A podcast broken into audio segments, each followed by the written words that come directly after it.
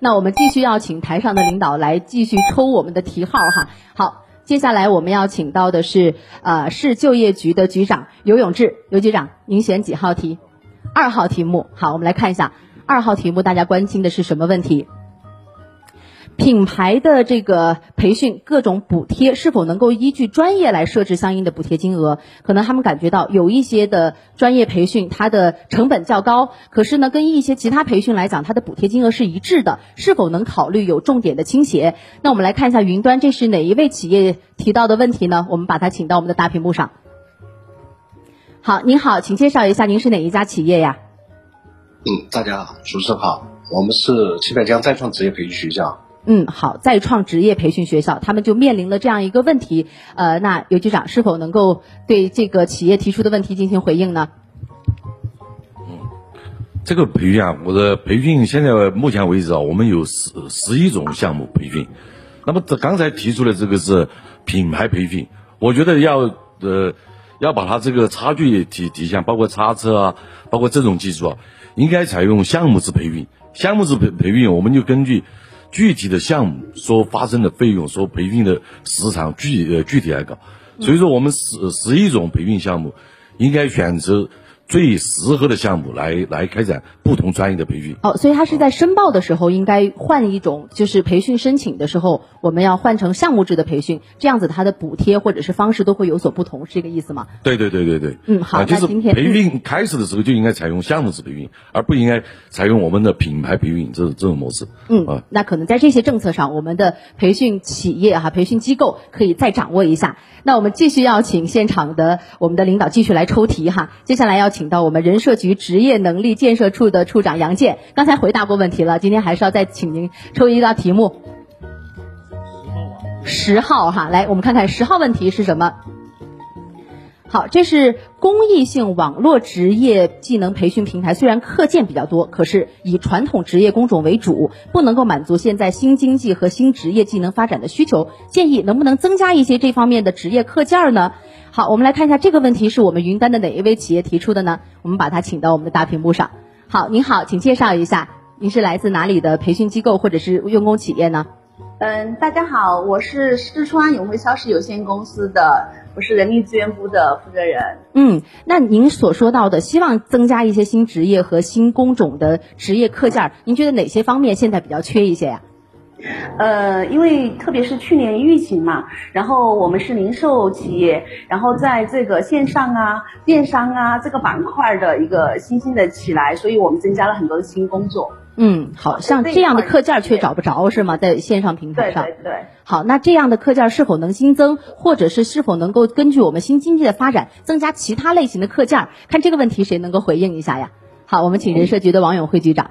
呃，感谢你这个这个问题很好，也是我们现在已经关注到的一个问题，因为我们这个免费的网络培训平台在前年才开始建立，在今年呃去年才有了一个初步的规模。嗯，所以在课件的这个内容啊，与我们现在的职业产业发展的的契合度上头啊，还有很大的差距。这也是我们下一步努力的方向。也希望你继续关注我们，我们一起把我们的整个课程体系更加完善。哦，已经注意到这方面的问题了。我们接下来可能还会不断的进行一个更新和补充。好，那我们最后一点，最后一个，呃，我们再请到我们就业局的副局长蓝旗局长，再请您来抽一个问题吧。三号题哈。好，来我们来看一下三号题，大家关心的是什么呢？目前呢，这个培训补贴政策主要是支持的是技能类的培训，对于企业而言，管理方面的培训也很重要。建议能够扩大这个政策的支持范围，将管理类的培训纳入到这个补贴的范围。好，我们来看一下，这是哪一个呃培训机构或者用工企业呢？我们把它请到大屏幕上，是谁关心？好，您好，请介绍一下。呃。大家好，我是成都史达应用技能职业技能培训学校负责人翟翟小龙。嗯，好，修饰建议能是否能将管理类的培训也纳入到这个补贴的范围是吗？好，呃，那我们现场的哪一位嘉宾能够回应一下？我来回答吧。嗯，好，请到的是杨建处长。我们现在针对企业职工的培训呢，是根据国家二零幺九年出的三年行动计划“三幺五”工程来实施的。它的其中的这个培训“三幺五”呢，就三年用一千个亿。培训五千名技术人才，所以整个培训的主体呢是技能工人、技术人才。但是成都市在做这项工作的时候，企业职工培训呢，也是考虑了管理人员的一些培训，比如说我们的岗前培训，新进的员工不管是管理岗位还是技能岗位，都可以享受我们的补贴。比如说以工代训培训，我们不管是只要是受疫情影响的企业，不管是管理人员还是技能人员，他都可以享受我们补贴。所以成都市其实在这个政策也有突破啊，把相关的管理人员已经纳入了我们培训补贴的范围。哦，那这个政策今天再次在现场给大家做了一个普及哈，我们企业可以去关注一下。好，那我们关于啊、我为群众办实事有问必答的环节，我们现场展示线上的环节先到这里，我们把时间留给我们现场还来了这么多的群众，还有我们的培训机构以及企业代表，大家有没有想要提问的？这会儿可以举手示意一下我。好，我们看到这一位，你好，来，您是企业代表还是群众呢？嗯，来，我们把口罩摘了吧。来，我们听一下您关心的什么问题？啊，主持人好，大家好。这我所关心的就是现在培训机构，大部分都在这个三环路以外以外，都是早上九点至下午五点。对那个老城区的失业人员，确实有点恼火，嘎，能不能就说把那个培训机构在城区、主城区啊，或者老老城区，就是呃设置一点儿。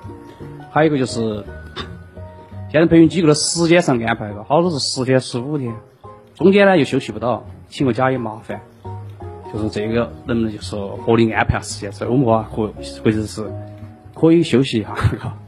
好，来，我们台上的哪位负责人能够回应一下这个很实际的一个问题哈？对，包括我们前期采访当中也遇到哈，好像很多培训机构都在三环外，甚至绕城外。对于大家来讲，这个路程比较远，能不能有室内的培训机构？同时，连续培训的时长上，能否中间有一些休息的时间？现在是怎么考虑的？好，蓝旗副局长，谢谢我们这个提出了这么一个问题，实际性的问题，培训过程中，像这个问题呢，也是我们在解决培训结构性矛盾环节过程中，它的一个方。这个方面呢，主要是解决我们参训者他的这个主动性，参训者在适应培训计划环节过程中的参与性。最后呢，解决一个核心问题，就是培训的这个效果和效能的问题。刚才这个观众提出来这么一个问题啊，实际上我们在设置培训机构这么一个环节过程中呢，目前有几类方式来予以设置。一个呢，就是按区域产业需求和劳动者的需求来设置劳动者就近就地啊学习的这么一个场所需要。但是由于培训机构实际上就是一个小的职业技能学校，啊，为了保证培训的理论实操啊它的完整性，所以说呢，我们从二零幺八年开始啊，我们有一个指导性的这个意见，我们建议我们所有的学员都能够入校学习，而不是以培训点来解决他的这个培训的这么一个需求。哦，所以这个问题为了，让他的效果学习效果更好，所以学我们建习效更议他们去学校更好。一些。嗯啊，另外一个方面呢，就解决我们这个学习和工作和生活环节过程中的时间矛盾问题。因为目前我们的整个就业培训呢，它分为几种类型。